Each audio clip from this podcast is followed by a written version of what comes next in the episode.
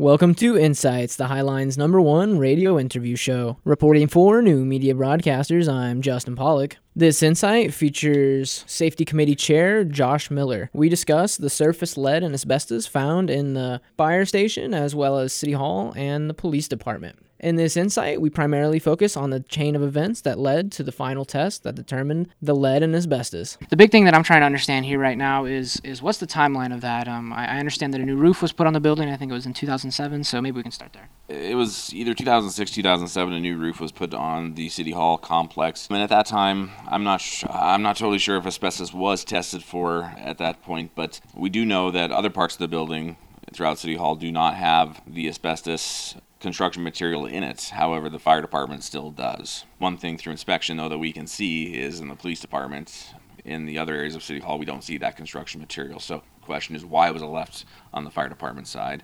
And what can we do about it now, obviously? Okay, and now was this addressed at, at earlier safety committee meetings? Did people come forward with suspicions? Um, you know, what, what what's happened to, to get us to where we are now? Yeah, so uh, I went back several years. In 2018, we did have a firefighter who came forward, expressed concerns about actually the lead in the basement of City Hall. And then in April of this spring, we had the fire department also come forward with concerns of the asbestos, the diesel exhaust, and then also the lead in the basement of, of the building. So we have a pattern of concern that has come up regarding all of these heavy metals, asbestos, things of that nature, and it goes back several years.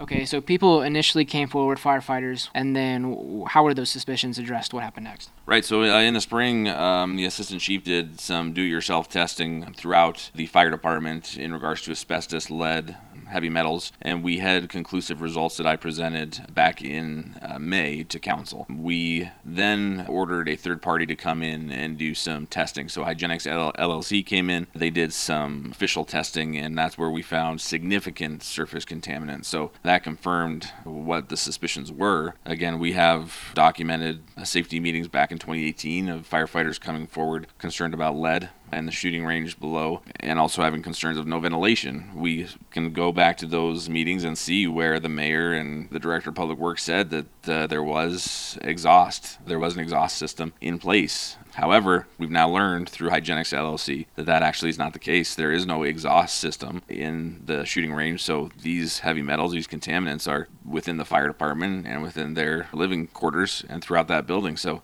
it's unfortunate that they don't have the ventilation, and unfortunate that it kind of feels like a lot of employees have been misled throughout this last several years. This was Insights, the Highline's number one radio interview show, featuring Safety Committee Chair Josh Miller. And reporting for new media broadcasters, I'm Justin Pollock.